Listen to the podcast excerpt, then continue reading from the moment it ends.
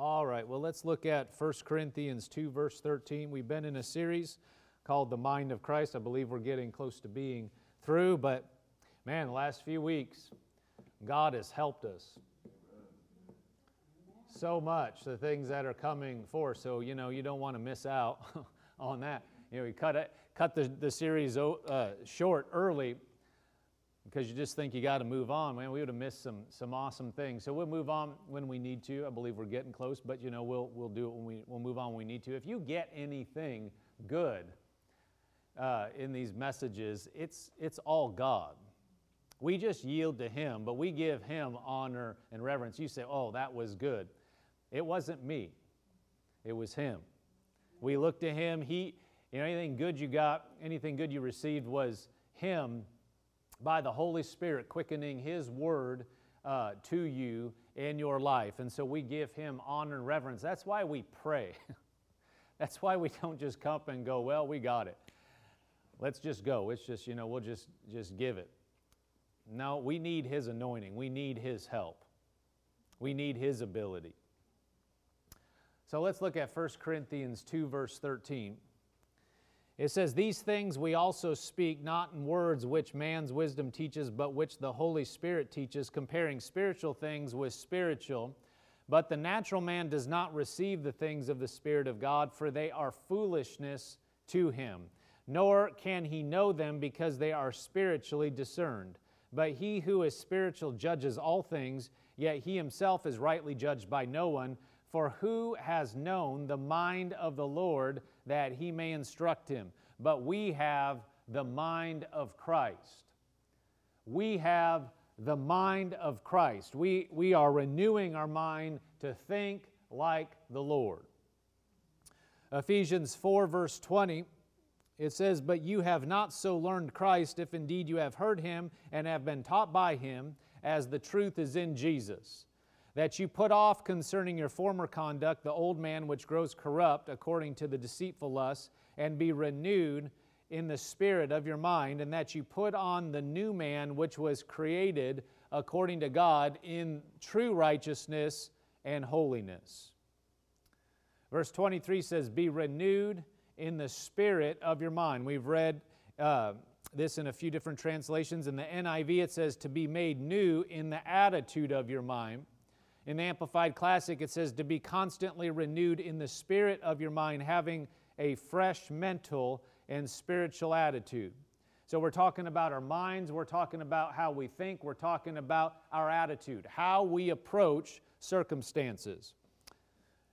And then let's look at First Peter four, verse one in a few translations, uh, as we've done. Therefore, since Christ suffered for us in the flesh, arm yourself also with the same mind. Arm yourself also with the same mind that the Lord Jesus has. In the N I V, arm yourself also with the same attitude. In the C E B, you should also arm yourself with His way of thinking. So we said this. Uh, this is something we put on. This is something we do on purpose. This is not something that just happens, that just drops on you or me. It's something that we put on. It's, it's, it's on purpose that we think like He thinks. This, this implies effort. This implies us doing something. This implies us holding on to something. In other words, it's not going to just, just because you heard the word once or twice, you can hear the word once and change your thinking with it. But just because you heard it, your thinking won't change. Those are two different things. You could hear the word a thousand times and your thinking not change. On the other hand, you could hear it once and decide, that's true. I'm going to believe that. I'm going to think in line with that, and it changed your life forever. Ever heard the, the phrase, one word from God can change your life? I, I mean, uh, I bet you there's people in here that you could raise your hand and say that's true. I, I, I, I was one way, I heard something uh, in the Word of God, and I changed, and I've never been the same since. It changed the way I've looked at everything since. Doesn't mean you walked it out perfectly. Doesn't mean everything uh, was night and day, but from that point forward, you were never the same. Anybody say that's true? So that, but even, even so, something can come in, it changes, you see it, but you have to hold it. And we've talked about that. It's not automatic. You have to keep your mind in the right place. Romans twelve two says, "Do not be conformed to this world, but be transformed by the renewing of your mind, that you may prove what is that good and acceptable and perfect will of God." Be transformed by the renewing of your mind. Don't be conformed to what everybody else is doing, but be transformed some, some way. That way is by the renewing of your mind. In other words, you arming yourself with something different, not with what the world is arming themselves with, because they're arming themselves with all kinds of stuff, all kinds of philosophies, all kinds of doctrines, all, all kinds of approaches to life, but they are not necessarily, and many times not, based on the Word of God, so they're going in a certain direction with a certain destination. And if we want different results, then we have to do something different with our thinking. It's not just trying to run the same play that the world runs and get different results. Well, I'm a Christian, so it's the Christian version of what everybody else is doing. Really, the only difference is I'm a Christian, and so I try to do the same thing, but I expect God to bless it. That won't work. That's what some people are doing. They're really approaching life through human philosophy, human strength, human ability, and when you boil it down, there's really, they're not approaching life any different according to the Word of God. They're just putting a Christian name on it, but actually trying to do the same things. That's not what we're, that's not what the Word is saying. It's saying renew your mind to His way of thinking. Uh, be transformed by the renewing of your mind to the Word of God. Put on the, the new man. T- put off the old man. Well, those, these are all things that align with what God has said. Now let's look at Philippians four, six through seven. We touched on this in a number of ways, you know, throughout the series, but I, I want to start here and then get into some specific uh, things this morning. It says, "Be anxious for nothing, but in everything by prayer and supplication with thanksgiving, let your requests be made known to God. And the peace of God, which surpasses all understanding, will guard your hearts and minds through Christ Jesus." So look at verse six and seven, then we'll go to verse eight. But verse six says, "Be anxious for nothing, but in everything by prayer and supplication with thanksgiving, let your requests be made known to God." Verse seven, "And the peace of God, which surpasses understanding, will guard your hearts and minds through Christ Jesus." Now notice that. The peace of God, some, you're doing something, so you're seeing things a certain way. You're going to do something with it. By prayer and supplication, you're going to God. "Then the peace of God, which surpasses all understanding, will guard your hearts and minds through Christ Jesus." So something happens there. Verse eight, "Finally, brethren, whatever things are true, whatever things are noble, whatever things are just, whatever things are pure, whatever things are lovely, whatever things are of good report, if there is any virtue, and if there is anything praiseworthy, meditate on these things." Think about these things. So what we think about is going to determine, of course, our direction. That's, that's what we're saying, that by the renewing of your mind, you're going to be transformed. And so this is showing a process and showing uh, how looking at certain things and, and uh, approaching life with a certain attitude is going to affect our peace. It's going to affect our minds, and it's going to uh, guard our hearts. So, I mean, you can see a feedback loop. You do certain things, you approach things a certain way, it feeds back and helps you to keep your mind straight, helps you to keep your heart on target. Now, let's look at Romans fifteen thirteen. We may come back to, these, the, to, to Philippians. Romans fifteen thirteen. It says, "Now may the God of hope fill you with all joy and peace in believing, that you may abound in hope by the power of the Holy Spirit. Now may the God of hope fill you with all joy and peace in believing, that you may abound in hope by the power of the Holy Spirit. So notice it says, you be filled with joy and peace in believing. We just read in Philippians that the peace of God that passes all understanding would guard your hearts. Well, peace and joy, they're coming this way. Joy and peace in believing, it says. Can you put that back up? It says, now may the God of hope fill you with all joy and peace in believing, that you may abound in hope by the power of the Holy Spirit. So joy and peace, you can just leave it up for a minute. The joy and peace are coming by believing. Well, you're believing, you believe with the heart, but that, that gets down in you because of what you're thinking on and meditating on. So lasting joy and peace. We're talking about renewing our mind. And right here, we're talking about two things, joy and peace, that the whole world is seeking after. People are looking for lasting peace, inner peace. People say, I've lost my joy. Uh, life is bland. I don't, I don't have any excitement over life. Well, these things come, and they come in abundance.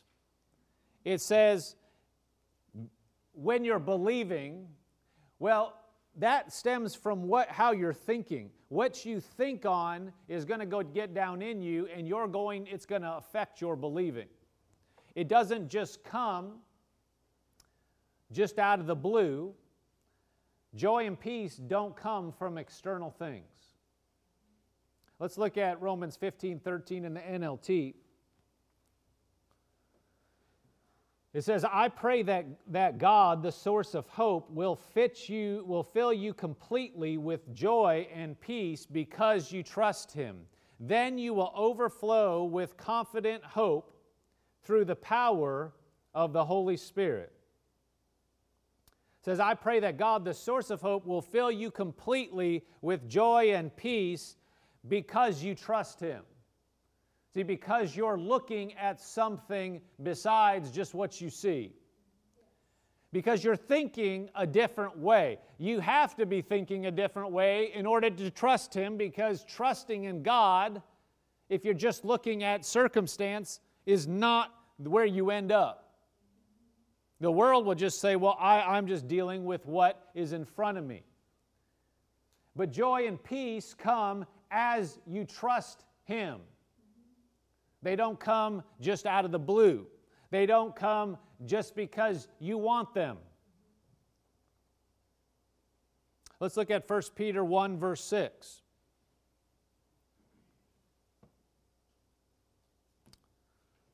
It says, in this you greatly rejoice, though now for a little while, if need be, you have been grieved by various trials, that the genuineness of your faith, being much more precious than gold, perishes, that perishes, though it is tested by fire, may be found to praise, honor, and glory at the revelation of Jesus Christ, whom having not seen you love. Though, you, though now you do not see Him, yet believing, with you rejoice with joy inexpressible and full of glory, receiving the end of your faith, the salvation of your souls. Let's go back to verse six. We're talking about renewing our mind, and we just read that joy and peace, they come by believing. I want to focus in on the, on the rejoicing, the joy part, but I wanted to see how these things are related and they come together based on what we're focusing on. Verse six says, in this you greatly rejoice, though now for a little while, if need, you have been grieved by various trials. Now, look at that sentence. This contradicts a lot of what people, how they're living, and how we're all tempted to live our lives if we're not careful. It says, in this you greatly rejoice, though now for a little while, if need be, you have been grieved by various trials. In other words, you're going through something right now. Something is pressing on you, maybe mentally, maybe physically, emotionally. But it says, in this, referring to what he was just talking about, in this you greatly rejoice, though now for a little while, if need be, you have been grieved by various trials. Verse seven, that the genuineness of your faith, which is believing, being much more precious than gold that perishes, though it is tested by fire, may be found to praise, honor, and glory at the revelation of Jesus Christ. You're going to have to focus on something different in order for this to happen. In other words, you're going through a trial, but you're rejoicing anyway. Means your mind's somewhere that the world is not, that other people going through the same uh, situation who wouldn't rejoice, that's not, your mind is in a different place than them. If you end up feeling depressed and discouraged and want to give up on something, then just because there's a trial, just because there's pressure, then our mind is in the wrong place. We're not looking at the right thing. We're expecting joy and peace just to happen, instead of realizing we have to do something and arm ourselves with the right mind and look at the right thing. And it doesn't happen just because there is a trial or because there's no trial. In other words, it's not tied to circumstance. It's tied to how we're looking at things. Rejoicing doesn't have anything to do with what is going on or our feelings. It has to do with what we believe and what we look at. Verse eight says, let's go, well, let's read verse seven and then we'll read verse eight. That the genuineness of your faith, being much more precious than gold that perishes, though it is tested by fire, may be found to praise, honor, and glory at the revelation of Jesus Christ, whom having not seen you love, though now you do not see him, yet believing, you rejoice with joy inexpressible and full of glory, receiving the end of your faith, the salvation of your souls. Though you do not see him, look at the beginning of verse eight again, whom having not seen you love, though, though now you do not see him, yet believing, you rejoice. So you're not seeing something, but you believe, and so you rejoice. In the C E B, verse eight says, although you've never seen him, you love him. Even though you don't see him now, you trust him, and so rejoice with a glorious joy that is too much for words. So even though you don't see the Lord Jesus, you trust him, and so you rejoice. That and so is a result. Even though you don't see him, you, you, you trust him.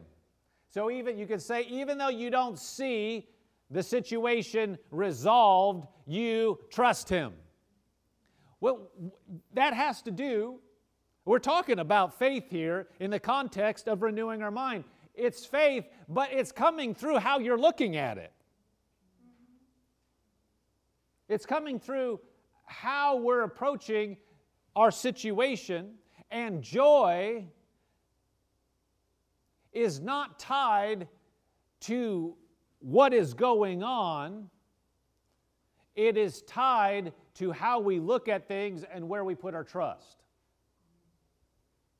Let's look at the Passion Translation. It says, you love him passionately, although you do not see him, but through believing in him, you are saturated with ecstatic joy, indescribably sublime and immersed in glory. That sounds pretty good.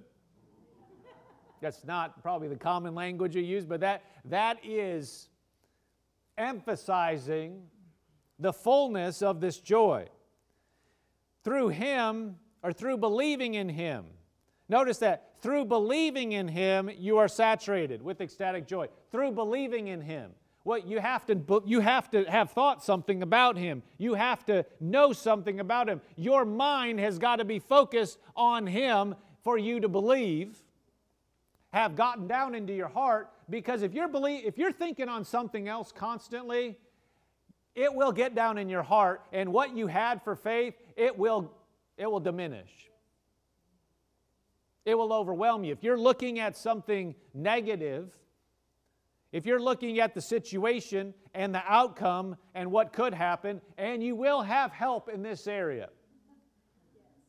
God is going to help you with good, but Satan is always going to try to help you go in the wrong direction.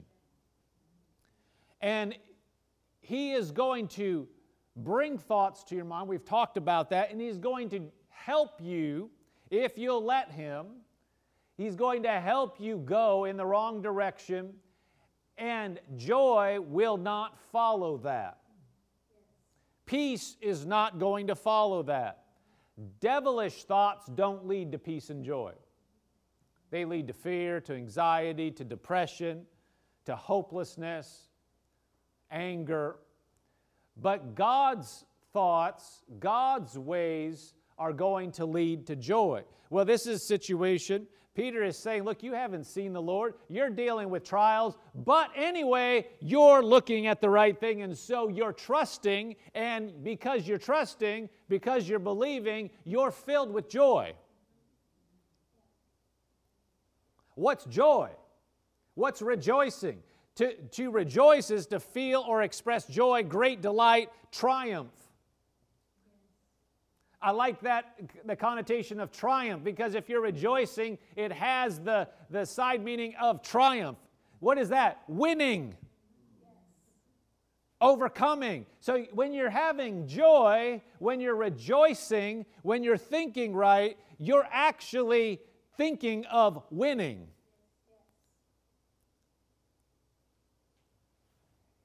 But notice, it's not just dumping on us. People say, my joy is not there. What are we looking at? What are, what's going through our mind? What have we accepted as true? Because right here you say, but that has nothing to do with that. I'm dealing with this situation. These people were dealing with situations. And it, it, the joy is not tied to the situation. See, that's the good news. The good news is that you can think right and believe right when things aren't perfect. I'm going to say that again. You can think right and believe right when things aren't perfect. That means every one of us is qualified to have joy and to think right now. Because what the lie, the lie is that you're not happy. See, that right there is the wrong terminology, but I'll touch on that in a minute. You're just not happy because such and such is going on in your life. Or this happened. Well, we're not making light of any situation. There's heavy-duty stuff that happens in people's lives. But what the Word of God teaches is that's not why you would lose joy. This is outstanding news this morning. I mean, this, this is one of those things that can change the rest of your life. Because if we go through life believing that it's what is going on in front of me or certain circumstances that is the indicator and the determining factor in my joy and my peace, we're talking specifically about rejoicing and joy, then we will actually be going from situation to situation our whole life, and determine and what is going on with that situation will determine our, how we have joy or not have joy. But if we understand what the Word of God teaches, and we think along the lines of the Word of God, in line with the Word of God, then we can have joy. And we can be ecstatic in the middle of anything. Did I lose somebody? No. See, that is where our minds can kind of glitch. Be like, well, see, no, but if we start going, well, yeah, but what, where is our emphasis? It's on what is going on. But it's specifically saying it's not what's going on. That's a way of thinking. A way of thinking is this, nobody could be happy through this. Well, number one, you don't know everybody. Number two, you don't know what everybody's been through. Number three, and actually should be number one, the Word of God says that regardless of what we're dealing with, that we can have joy. So if we think, no, we can't, no, we, it, if something goes on in this life, surely if, if this happened, such and such happened, then there's no way we can be happy. There's no way we can have joy. Then our thinking and our behavior then is going to follow that right now I have a license to not have joy, that anybody in my situation would not have joy, and therefore I don't have joy, and we actually yield to the wrong thing because we think that's a foregone conclusion. But the truth is that joy, peace, these, these uh, they're really fruit of the Spirit, but they come through thinking on the right thing. They don't come from circumstances. See, joy, joy is a, like I said, it's a fruit of the Spirit, but it's not temporary. When, when people say, I'm happy, or such, such and such made me happy,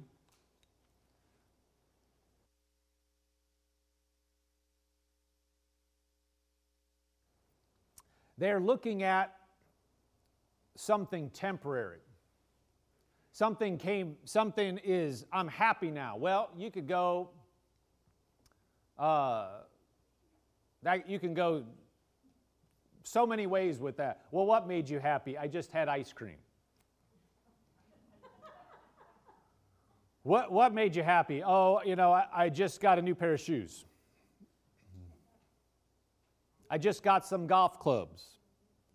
I just got a new car. I just got married. I'm just going to keep going until it hits everybody somewhere.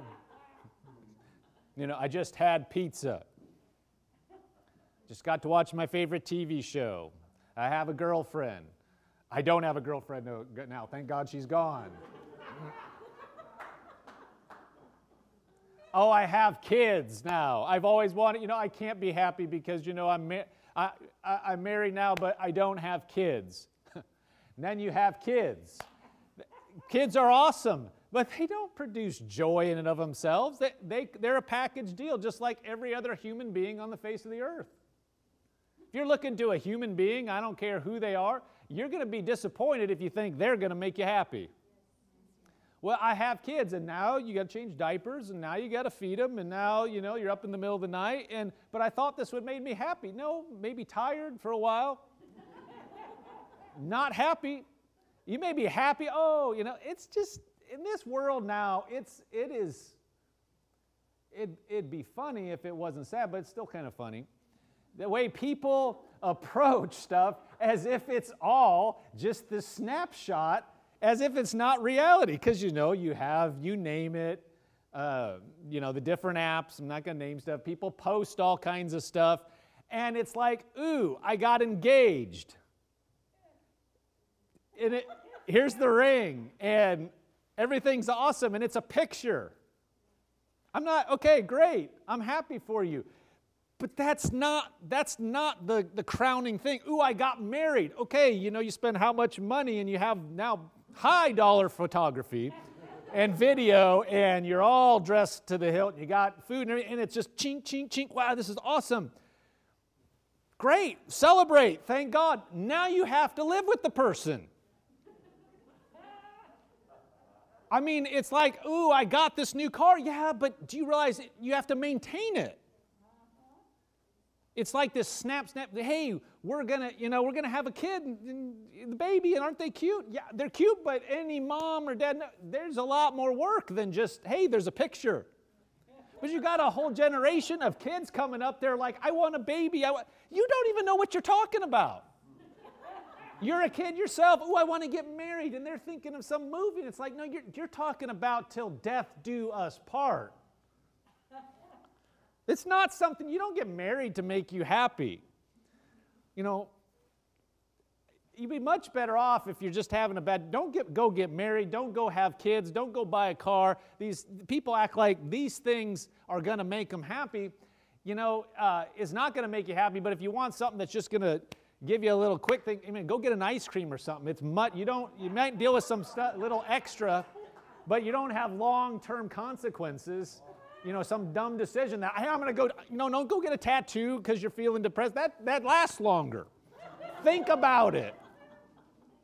If you want to go get a tattoo, go get a tattoo, but no, it, they don't come off easy.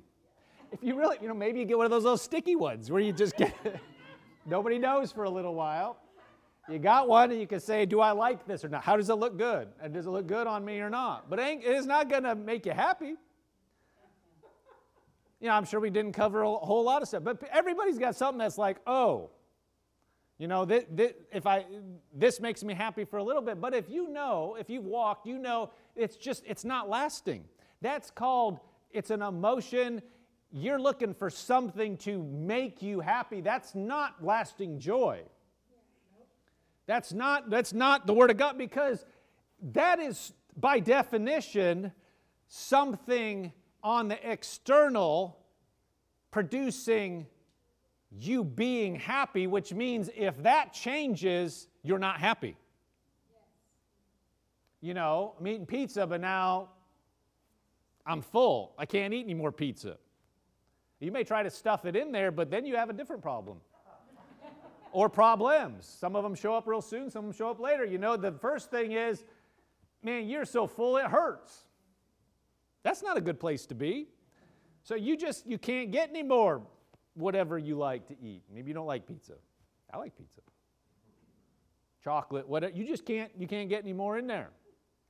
Now you could wait a little while, let it digest, and then try to stuff more in. But you could only do that so far. But the, the, the, the point is, you get to a place where whatever that was, you can't, you can't do that more. Or, you know, okay, I'm going to watch a bunch of T V shows, but you get to the point where you got to go to work. I want to play this game, and okay, so you play the game, but you know, you, you you only have so much time, and did you really want to spend all that time? But while I'm playing, I'm really happy, quote unquote. But then I get done, and now I'm not. All these things are temporary. They they they are for a little bit of time, and but that's what the world in general is looking for, something to give them that. But that's a way of thinking.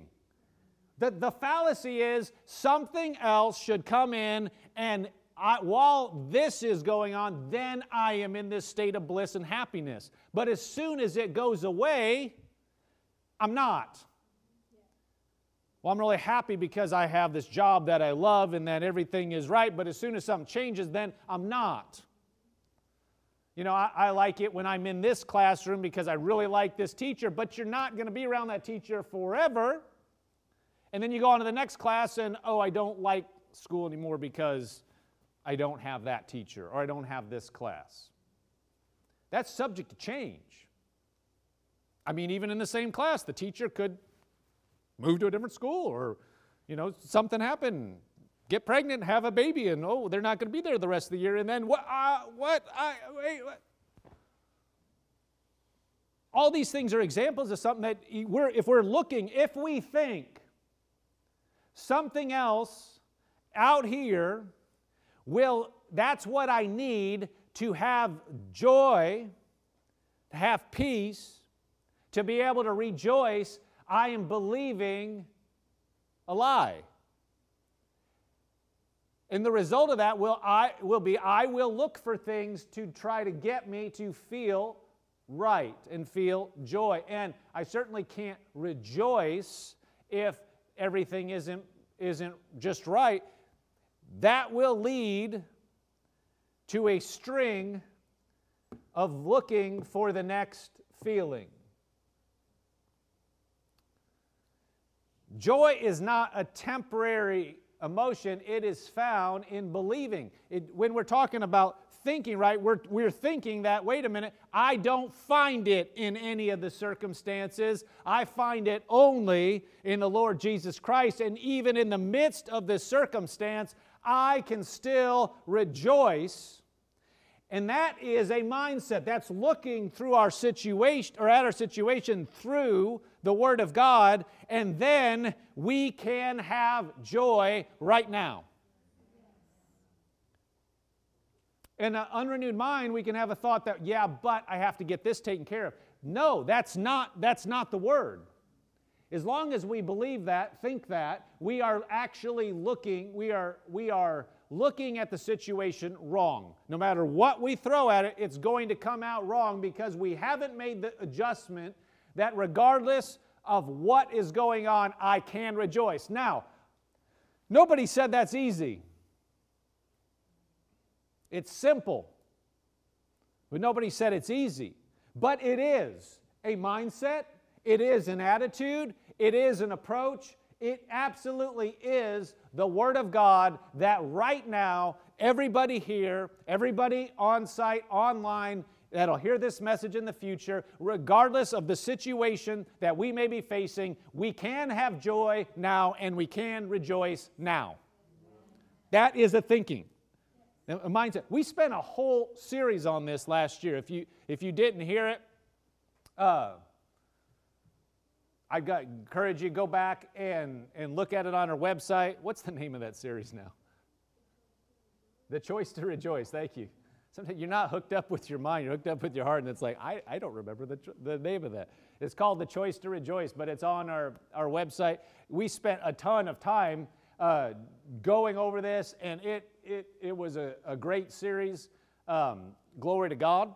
But in this context, I felt impressed to bring this up in this context. It is a mindset.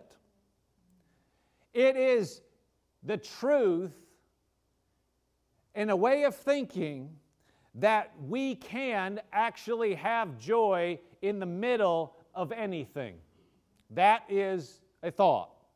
That is a God thought. Now, if we believe we can't, if we think no, then we're going to, our thoughts are going to bring us in a, in a um, path of action. That includes, I, I, can't, I can't rejoice now because. But there will always be a because. And somebody's because may look very insignificant to you. And maybe vice versa. You know, we, we, um, we, we used a lot of examples earlier, but somebody that's in a different stage of life than you are, you may, they, they, it may be a cause of, uh, you know, a source of agitation for them. You may look at it and think, you have nothing to be agitated about whatsoever. And they could look at your situation and think the same thing. You know, one of the biggest examples is being single or married. And some single person could be like, if I were only married, and I have a right to not be happy until I am married. Because the thinking is, I, I just, I can't be happy. That's not true. But that could be the way we think, and if we look at that, then I cannot be happy. Well, then somebody that's married could think, I can't be happy as long as I'm married to this person. I can't. I'm having trouble. I, I, you know, as long as I'm married to this person or they're around, I just can't be happy. And the single person can be like, but you're married. You married. There's something about that that you loved. And they could be like, you, you know, you, you have that checked off. Now you just deal with that and you work it out. And if they were actually thinking, now, now think about this, because this is what we do with our situations. The single person can be like, yeah, but you're just supposed to love one another. Just get along like the Word says. You're married. You obviously loved this person at one time. Just get along with them. You know, read Ephesians five together. But don't, you know, just look at that and you know, all this stuff that people could be like, you know, it's easy to, to look at what you're spo- somebody else is supposed to do in the Word. When you're not in the situation. You know, husbands, love your wives. Wives, honor your husbands. It's that easy. Now, you guys are already married, but I need a, uh, uh, see, I can't, this is the single person talking, I can't even do that because I don't have my spouse yet. Therefore, I have a reason to be upset. You just work it out. But they kind of skip over the whole part of being content, of being looking to God, being single. And then the married person can be like, are you kidding me? You are upset because you're not married? You should be rejoicing every day and loving your life. You can do whatever you want. Why are you depressed?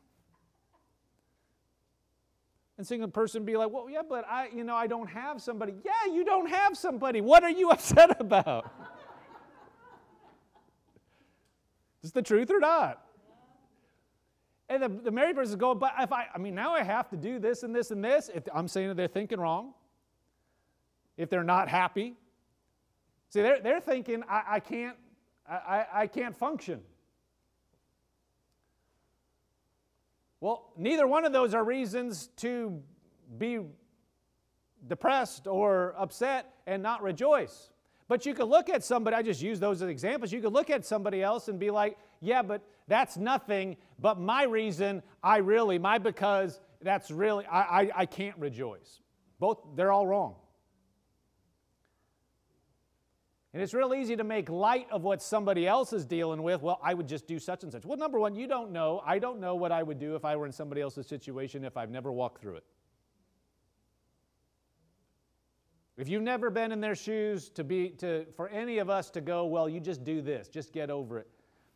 If you've gotten over it and done that exact same thing and walked through it, then you should you would know how hard it is or not hard, but you would be able to walk through it and you would be able to you would be able to uh, relate, and you would be able to probably give some some meaningful, helpful words to that person. But if you've never walked through something that somebody else is, to, to flippantly go, well, well, that's, that's nothing. We don't know. Amen?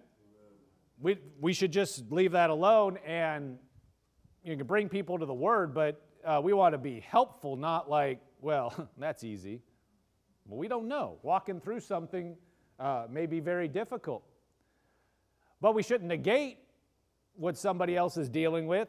But regardless, what we should know is that regardless of what it is we're dealing with, it does not fall in the category of you got to be depressed and you can't have joy, period. Yeah. For us to think that is a major thing, a major place that we can renew our mind. If we make that adjustment, we can start having joy today, right now, in fact. Yeah. And that can affect every part of our life all the time. But if we think it can't happen until so-and-so gets resolved or something changes, then for every day, the rest of our life, then we will, there will be something that will keep us from experiencing joy. It's a, it's a, a place of, of thought. It's a, a it's a, a change in our thinking.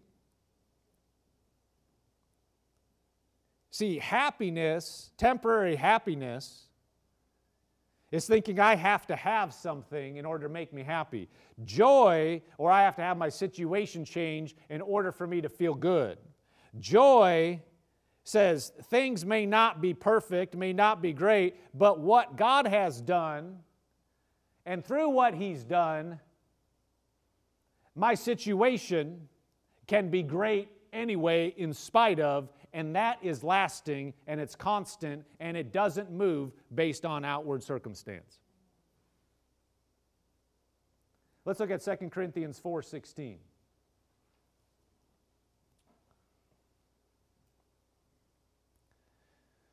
It says, therefore we do not lose heart. Even though our outward man is perishing, yet the inward man is being renewed day by day, for our light affliction, which is but for a moment, is working for us a far more exceeding and eternal weight of glory. While we do not look at the things which are seen, but at the things which are not seen, For the things which are seen are temporary, but things which are not seen are eternal. See, what we look at and how we look at those things are going to determine what we experience. So what we look at, so you could have the temporary things and you can have the eternal things. If we look at the temporary things just in light of themselves, that can affect how we, how we behave. We could have the temporary thing but choose not to look at it and look at the eternal thing. And then when we do look at the, ter- the temporary thing, we look at it in light of the eternal, which can help us to deal with the temporary. It's what we're looking at and how we're looking at the things. It is not, I am looking at this thing to produce something in me that only God can produce. It will never happen. And it leads, that leads to despair. Because if I'm looking to things that are temporary and were never meant for me to have joy, never meant for me to have fulfillment, and I try to extract fulfillment out of them, I will be disappointed. And when I can't find it there, where am I going to find it? If I think that's where it's found and I can't find it, I will be depressed. I will be hopeless because I'm trying to get it out and it doesn't work. You know, if you're trying to extract some food value or some food from something, you know, from a brick, and you think it's got to be in the brick. Well, I suppose something could be baked into a brick. Somebody could have slipped some food in there, but most of the time there's going to be no food value in a brick. And if you're going to eat the brick and think there's going to be food value and think you're going to be nourished, you're going to be disappointed. And if you somehow try to, you know, break the brick down, mush it up, put it in something else, and you're trying to get some value out of it, if it, it's never going to happen. And we look at that and go, well, dummy, of course not. But that's what people do all the time with stuff that's never meant to bring joy. They're like, yeah, but there's got to be joy in there. And so they try it for a while, and what they're experiencing is emotion, but there's no joy, no lasting anything. So when that wanes, it's like, now I've tried that. I felt good for a while. This is it. You know, people, this is it. Now I found this hobby. Now I found this person. Now I found this job. But it only lasts so long. And when it goes away, you're left with the same place. You're left in the same place, and when you're left in the same place, you, that happens enough. You start to think, I, I, I can't find it. But you're, we're looking in the wrong place. And as Christians, we can do this exact same thing. We're looking for the next truth that's going to make me feel good instead of. I mean, we need truth. We need the Word. But so many of us have heard certain words that we just have to adjust our mind and start acting like it's actually true, and it'll revolutionize, revolutionize our lives. See, we're not a, a high. You know, somebody said like this, if you've ever gone to a conference or, you know, a set-aside meeting where you've really got immersed in the Word, it can change your life. Now, hear me. I'm not saying that can change your life, but it's what you do with it. You can get to where you think, no, I have this. This is going to change me now forever. It can change you. Not contradicting what I said earlier. It's all how you, what you, how you act with it, though. You get into something, I don't care, you know, you're in a week meeting, and you go morning and night, and you're just, you're, you're saturated with the Word. If we don't change the way we actually think, we'll start going back exactly the way we were before, and within a short period of time, the effects of that will go away, and we'll just be walking the same way we were before. That's not a bad confession. That's what will happen. In fact, Pastor Hagin mentioned, he goes, I, he goes, I give it usually about two weeks. you get to where you think, oh, this is it. If you don't change the way you actually think and approach it, you'll be, you'll be thinking this is the change, this is it. But if, if you don't see things different, if you don't apply it different, you'll be in the same place. And the problem is now you think you've tried that. Now I've heard that, and that didn't work. And now I've heard that, and that didn't work. You get to the place where you feel like, I've heard it all. Well, I need to hear something different. What we really need is the anointing of the Word of God to illuminate it, to help us to see how we see and tweak that so that we can walk in the light of it. And every one of us right now, what we're talking about right now, if we've been believing that if it's just something else, people say, oh, I got to go to Bible school and that'll change my life. That is not true. It will change your life. But if you had marriage problems beforehand, it's not going to fix those. If you're not doing the Word beforehand, Bible school is just going to, it's not going to change anything. It's just going to give you a bunch of information, and that is absolutely, if you're called to go and, and um, if that's something that God has put on your heart, you can, you can come up, you can understand things, you, you can be, a lot of it, if you're, if you're actually going to use it in a, in a ministry, it's going to be for other people, you're going to get it deposited, and you're going to pull it out for years. It's just going to be, it's deposited in you, and then you're giving it out. But if you think, and people think this, I'm going to go and sit under the Word for three, four hours a day for two years or three years. And then when I come out, I'm not going to have to deal with certain things. It's, you're fooling yourself. And then when they start walking out life and realize, wait a minute, I still got to deal with the certain things, because it doesn't, people will go to Bible school and they won't go to church, or they won't keep up on their devotions because they're being injected with so much Word they think they can handle it. I don't know why I'm talking about this, but we're just touching on it. Because people think, if only I could get this much, because some people, they're, they're not called to go, but they think that's the difference. If I could only just have this big concentrated amount, then I could get over the hump and I would never deal with stuff again. That's not true. You need the Word, and it will impart uh, life into you, but it will not walk the Word out for you. You can be anointed to do certain things, but you're not anointed, have any special anointing to live regular life.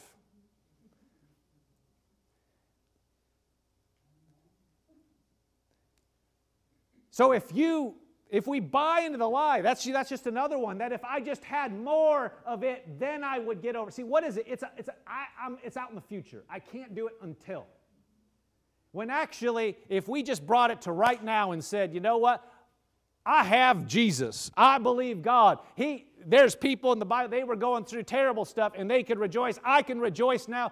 That type of a tweak will change our trajectory forever. And every one of us right now,